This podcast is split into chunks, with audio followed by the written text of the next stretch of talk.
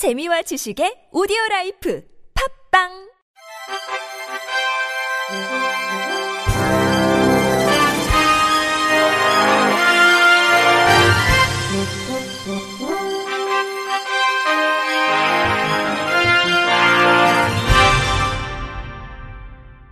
청취자 여러분 안녕하십니까? 5월 19일 화요일 KBS 뉴스입니다. 장애인 차별금지 추진연대 등 11개 단체는 어제 국가인권위원회 앞에서 기자회견을 갖고 A병동 정신장애인 사망 사건의 대책 마련을 촉구하는 정책 권고 진정을 제기했습니다. 진정서에 따르면 경남 합천 A병원 폐쇄병동에 17년간 입원 중인 정신장애인 B씨가 지난 4월 20일 병원 복도에서 남자 간호사로부터 정해진 취침 시간을 어기고 욕설했다는 이유로 양팔을 붙잡혀 제압당하다 바닥에 머리를 부딪혀 그 충격으로 8일 뒤인 4월 28일 사망했습니다.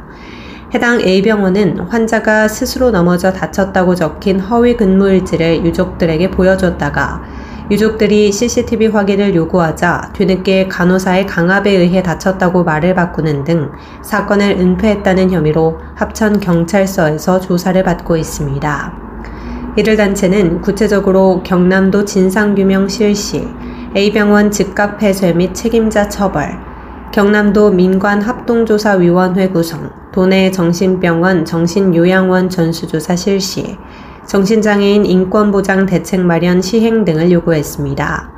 공익인권법재단 공감 염형국 변호사는 22년 전에도 해당 병원에서 유사한 사건이 발생했고 15명이 인권 침해를 견디다 탈출해 가혹행위와 폭력들에 대해 진술했지만 특별한 조치 없이 무마됐다며 장애인 복지법과 같이 인권 침해가 발생한 병원에 대해서 바로 시설장 교체와 시설 폐쇄를 명할 수 있도록 정신건강복지법을 개정해야 할 것이라고 제시했습니다.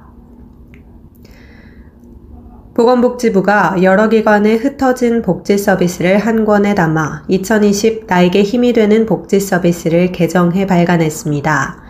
이 책에는 국민 개개인이 처한 상황별로 필요한 복지 서비스를 확인할 수 있도록 서비스 내용을 담았고 생애 주기별, 대상 특성별, 가나다 순 색인도 제시했습니다.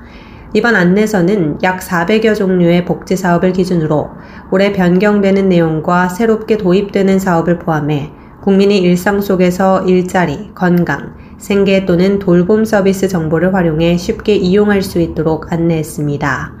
특히 올해는 코로나19로 인한 사회적 재난 상황에 대응하는 데 도움이 되도록 생활 생계 지원, 사회보험료 부담 완화, 소상공인 등 대상 금융 지원 사업을 한눈에 보기 쉽게 정리해 내놓았습니다. 복지부는 더 많은 국민이 보다 쉽게 사회보장 제도를 알고 이용할 수 있도록 공공기관과 전국 8,000개 기관의 안내서를 배포해 누구나 열람해 활용할 수 있게 할 예정입니다.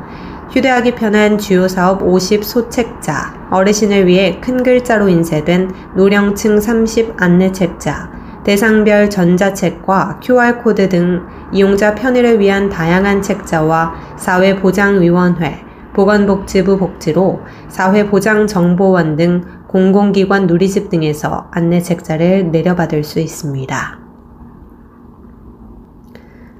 환경부 산하 국립생태원이 발달장애인을 위한 읽기 쉬운 생태정보도서인 자연이 알려주는 우리 속담을 발간했습니다. 우리 속담은 인지적 어려움을 가진 발달장애인이 이해하기 쉽도록 글자의 크기와 굵기를 확대하고 문장을 짧게 작성하는 등 가독성을 높여 제작했습니다. 꽝 대신 닭, 우물안 개구리 등 생활에 널리 사용되는 우리 속담에 대한 풀이와 그 속에 등장하는 동식물의 생태 정보 40편을 담아 구성했습니다. 또 비유적 표현으로 이해하기 어려운 속담의 의미와 그 속에 등장하는 동식물에 대한 생태 정보를 글과 그림, 사진을 통해 알기 쉽게 풀이했습니다. 이번 도서는 발달장애인과 관계자들이 편리하게 이용할 수 있도록 이달 말부터 특수학교, 장애인 도서관 등 발달장애인 관련 기관에 무상으로 배포할 예정입니다.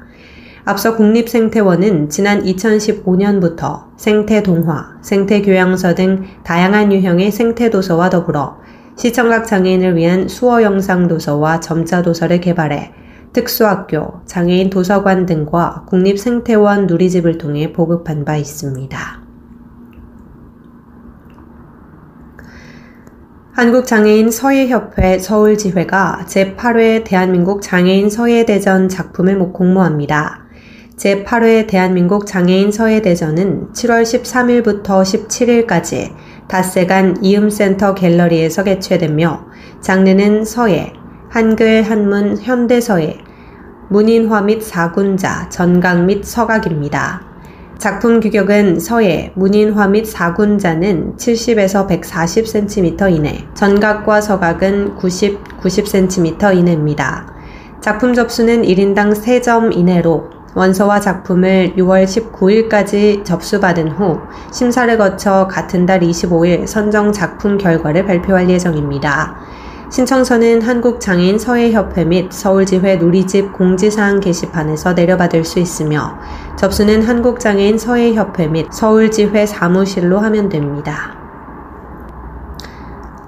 우리 동작 장애인 자립생활센터가 오는 6월 13일 오전 10시부터 오후 5시까지 이름센터 다목적실에서 WTC 2020 시연회 만지작 만지작을 개최합니다.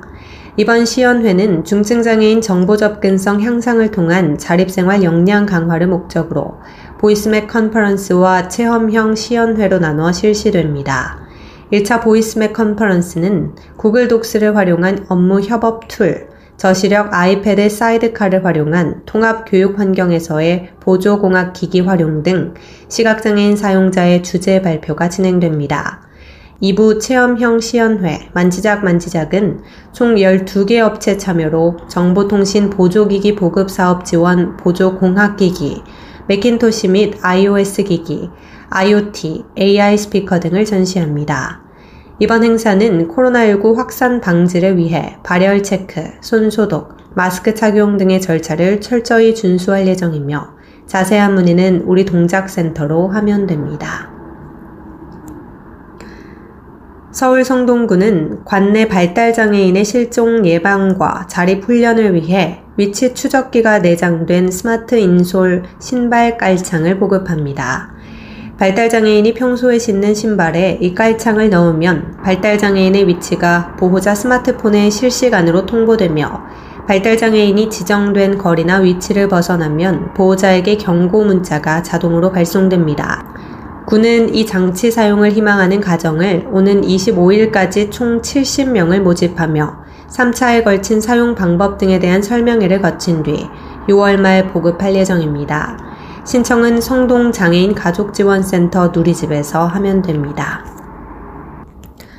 끝으로 날씨입니다. 내일은 전국적으로 구름이 많은 가운데 강원 영동 지역은 모레 새벽까지 비가 내리겠으며 경북 북부 동해안 지역은 내일 오전에 비가 조금 내리겠습니다.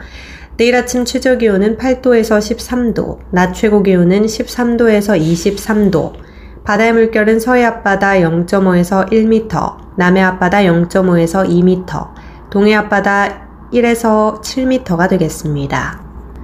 이상으로 5월 19일 화요일 KBS 뉴스를 마칩니다. 지금까지 제작의 이창훈, 진행의 조소혜였습니다. 고맙습니다. KBIC.